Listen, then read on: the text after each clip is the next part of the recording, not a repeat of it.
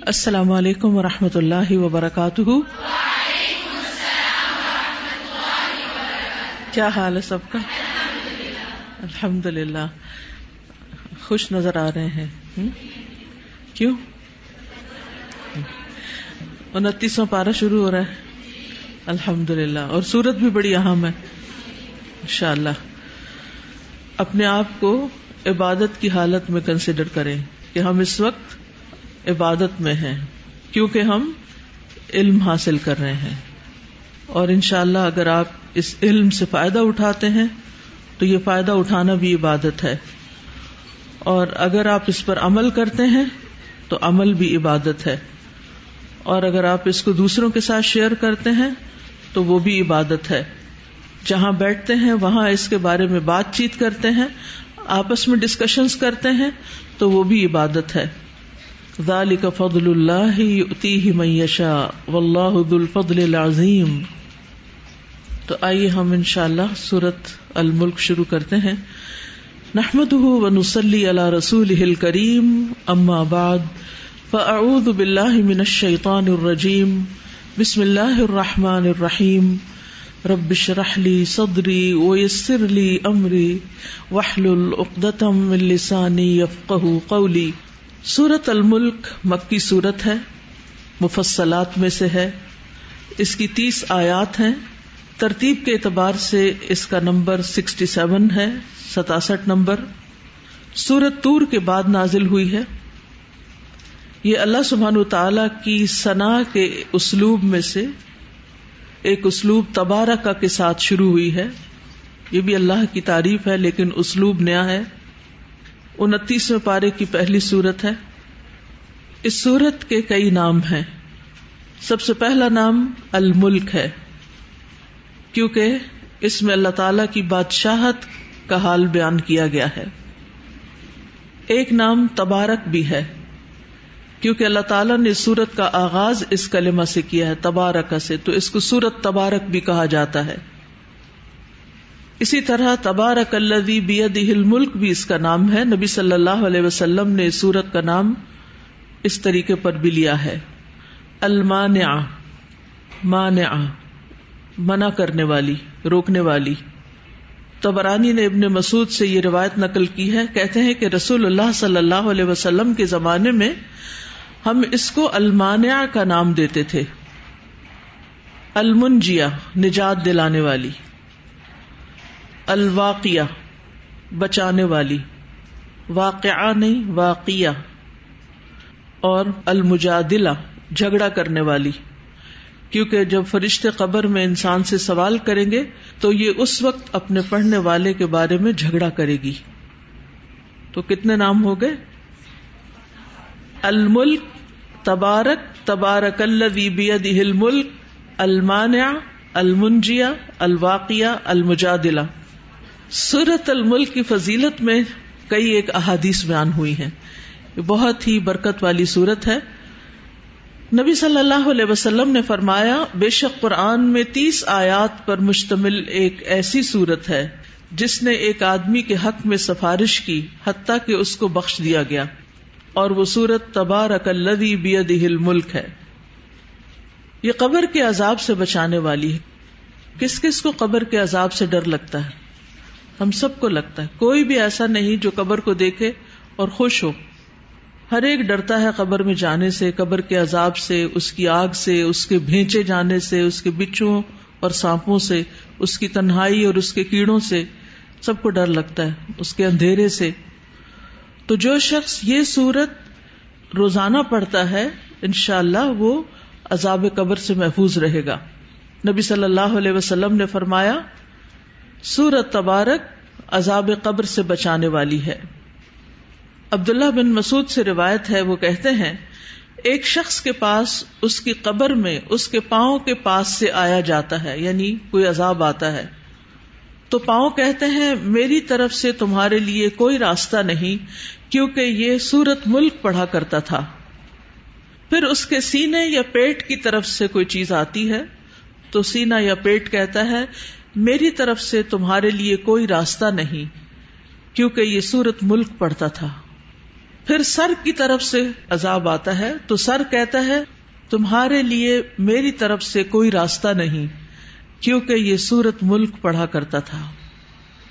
اور یہ المانیہ ہے، جو عذاب قبر سے بچاتی ہے، اور تورات میں اس کا نام سورت الملک ہے۔ یہ اپنے پڑھنے والے کو جھگڑا کر کے جنت میں داخل کروانے والی ہے۔ نبی صلی اللہ علیہ وسلم نے فرمایا، قرآن میں ایک ایسی صورت ہے جس کی تیس آیات ہیں۔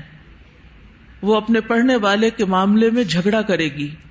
یہاں تک کہ اسے جنت میں داخل کروا دے گی اور وہ ہے سورت تبارک۔ پھر اسی طرح اپنے پڑھنے والے کو آگ سے نکلوا کر جنت میں داخل کروانے والی صورت ہے۔ نبی صلی اللہ علیہ وسلم نے فرمایا، بے شک اللہ کی کتاب میں ایک ایسی صورت ہے جس کی صرف تیس آیات ہیں۔ وہ اپنے پڑھنے والے آدمی کے بارے میں سفارش کرے گی۔ بس اسے آگ سے نکالا جائے گا اور جنت میں داخل کر دیا جائے گا۔ قبر میں سفارش، قبر میں بچاؤ، جنت میں داخل کرانے کے لیے جھگڑا کرنے والی، اگر کوئی آگ میں چلا گیا اپنے اعمال کی بدولت، تو وہاں بھی سفارش کرنے والی۔ اس کی تلاوت کرنا بہترین کاموں میں سے ایک کام ہے۔ عبداللہ بن مسعود رضی اللہ عنہ سے مروی ہے۔ وہ کہتے ہیں، اور بے شک یہ اللہ عز و جلہ کی کتاب کی ایسی صورت ہے کہ جس نے ایک رات میں اسے پڑھا، اس نے بہت زیادہ پڑھا اور بہت اچھا کیا۔ یعنی بہت سا قرآن پڑھنے کے برابر ہے۔ نبی صلی اللہ علیہ وسلم اس سورت کو پڑھے بغیر نہیں سوتے تھے۔ یعنی اس وقت تک نہ سوتے تھے جب تک سورت الفلام میم السجدہ اور تبارک الذی بیدہ الملک نہ پڑھ لیتے۔ اس سورت کے پڑھنے کا اصل وقت سونے سے پہلے کا ہے۔ یعنی ویسے تو سورت ملک کی فضیلت عمومی طور پر آئی ہے اور خاص طور پر سونے سے پہلے پڑھنے کی فضیلت ہے۔ ترمزی اور مسند احمد میں حدیث ہے کہ قرآن میں ایسی صورت ہے جس کی تیس آیات ہیں، اس نے ایک شخص کی سفارش کی، یہاں تک کہ اسے معاف کر دیا گیا اور وہ سورت تبارک الزی بیدی ملک ہے۔ اور ترمزی کی دوسری روایت میں جابر نے جو روایت کی ہے کہ نبی صلی اللہ علیہ وسلم سوتے نہیں تھے، جب تک اس سورت کو پڑھ نہیں لیتے تھے۔ تو عمومی فضیلت بھی ہے، لیکن پڑھنے کا وقت کب ہے؟ رات کو سونے سے پہلے۔ تو افضل یہی ہے کہ سونے سے پہلے پڑھی جائے۔ کیونکہ یہ آپ کی سنت ہے۔ ہاں اگر کوئی شخص اسے عشا کی نماز میں پڑھ لیتا ہے، تو بھی اسے یہ کفایت کر جائے گی۔ لیکن یاد رکھیے کہ مسلسل عشا میں نہیں پڑھنی یعنی اس کو ہر روز کی روٹین نہیں بنانا، کیونکہ کسی بھی صورت کو ہر روز اس پابندی کے ساتھ فرض کے درجے میں نہیں پڑھنا چاہیے جب تک کہ وہ سنت سے ثابت نہ ہو۔ یعنی دوام جو ہوتا ہے وہ مقید کرنے کی قسم ہے اور عبادت میں کسی چیز کو ہم مقید نہیں کر سکتے، قید نہیں لگا سکتے، پابند نہیں کر سکتے کہ یہ اس وقت لازمی کی جائے گی جب تک کہ اس کے لیے کوئی دلیل نہ ہو۔ ٹھیک ہے؟ کبھی کبھار کر لیں، یا اگر روزانہ کرتے ہیں تو ایک آدھ دفعہ چھوڑ لیں۔ اصل میں ہوتا ہی ہے کہ عشاء کی نماز تک انسان اتنا تھک چکا ہوتا ہے کہ بعد میں سورت پڑھتے پڑھتے عموماً سو جاتے۔ تو پھر یہ ہوتا ہے کہ اس کو وقت پر ہی پڑھ لیا جائے تو اچھا ہے۔ تو آپ دیکھیے کہ اس سورت کی فضیلت میں کتنی احادیث آ گئی ہیں ہاں؟ اور سب سے اچھی بات یہ کہ جن جن لوگوں کو عذاب قبر سے ڈر لگتا ہے، وہ اس کی ضرور پابندی کریں۔ کس کس کو زبانی یاد ہے؟ ماشاء اللہ اور جن کو یاد نہیں، رمضان کا مہینہ بہت اچھا وقت ہے۔ اس سورت کی تیس آیات ہیں۔ اور ہر روز ایک آیت یاد کرنے سے رمضان کے مہینے میں پوری سورت یاد ہو جائے گی۔ ٹھیک ہے الحمد للہ تو آئیے ہم سورت کا آغاز کرتے ہیں۔ بسم اللہ الرحمن الرحیم۔ تبارك الذي بيده الملك وهو على كل شيء قدير الذي خلق الموت والحياه ليبلوكم ايكم احسن عملا وهو العزيز الغفور. شروع کرتی ہوں اللہ کے نام سے جو بے انتہا مہربان، نہایت رحم فرمانے والا ہے۔ تبارہ بہت بابرکت ہے۔ الدی وہ جو بیدی ہی اسی کے ہاتھ میں ہے۔ الملک بادشاہت وہ ہوا اور وہ اللہ اوپر کلی ہر شعی ان چیز کے قدیر خوب قدرت رکھنے والا ہے الدی وہ جس نے خلقا پیدا کیا الموتا موت کو والحیاتا اور زندگی کو لیا بلوا کم تاکہ وہ آزمائے تمہیں۔ ایوکم، کون تم میں سے؟ احسن، زیادہ اچھا ہے، عملا، عمل میں وہ ہوا اور وہ۔ العزیز بہت زبردست ہے، الغفور بہت بخشنے والا ہے۔ یہ تھا لفظی ترجمہ۔ جب انسان لفظ لفظ کا ترجمہ پڑھ لیتا ہے، تو اس کے اندر یقین کی ایک اور کیفیت پیدا ہوتی ہے۔ اور ایک خوشی کا احساس بھی ہوتا ہے کہ ہم نے ہر لفظ کو انڈیویجلی جان لیا ہے کہ اس کا کیا مانا ہے۔ تو جو لوگ ان شاء اللہ رمضان میں اس کو حفظ کریں گے، ان کو میں یہ مشورہ دوں گی کہ وہ اس کا ترجمہ ساتھ ضرور ہر روز یاد کریں۔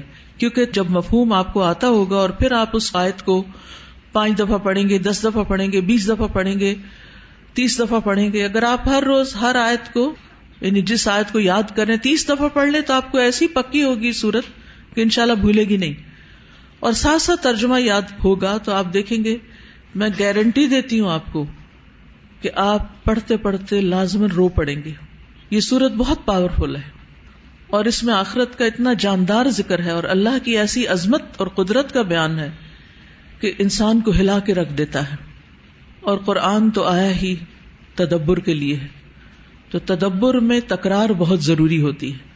کہ ایک ہی چیز کو بار بار پڑھا جائے، بار بار اس میں غور کیا جائے، حتیٰ کہ وہ دل میں اتر جائے اور پھر انسان اکیلے میں بیٹھ کے، تنہائی میں یا لیٹ کے یا رات کو سوتے ہوئے، خاموشی سے جس چیز کو پڑھا، سنا، یاد کیا، اس کے بارے میں اپنے آپ سے سوال کرے کہ میں نے اس کا کیا مانا پڑا تھا؟ اس کا کیا مطلب ہے؟ اور رات کو سوتے ہوئے اگر آپ آخری عمل یہ کریں گے تو آپ دیکھیں گے کہ رات کو جب آنکھ کھلے گی، آپ کی زبان پر وہ آیت آ رہی ہوگی۔ یہ میرا ذاتی تجربہ ہے کہ جو ہی سائڈ پلٹتے ہیں، پھر ایسے لگتا ہے جیسے درمیان سے کچھ چھٹ گیا تھا، آگے سے پھر دوہرائی شروع ہو گئی۔ وہ چیز جو دن میں متعدد بار کی جائے، وہ رات کو حواس پہ چھائی بھی ہوتی۔ تو اس سے اچھا کیا ہے کہ آنا اللیل و آنا نہار قرآن پڑھیں، کہ دن کو بھی پڑھیں اور رات کو بھی پڑھیں۔ اور ویسے بھی رات کو سوتے ہوئے جو آخری چیز ہم کرتے ہیں، وہ ہمارے لاشعور میں چلی جاتی ہے۔ تو ان شاء اللہ یہ صورت آپ کے سینے کی بہار بنے گی اور دل میں قرار پکڑے گی۔ اور اللہ سے دعا ہے کہ یہ ہم سب کے لیے سفارش کرنے والی ہو اور نجات دلانے والی ہو۔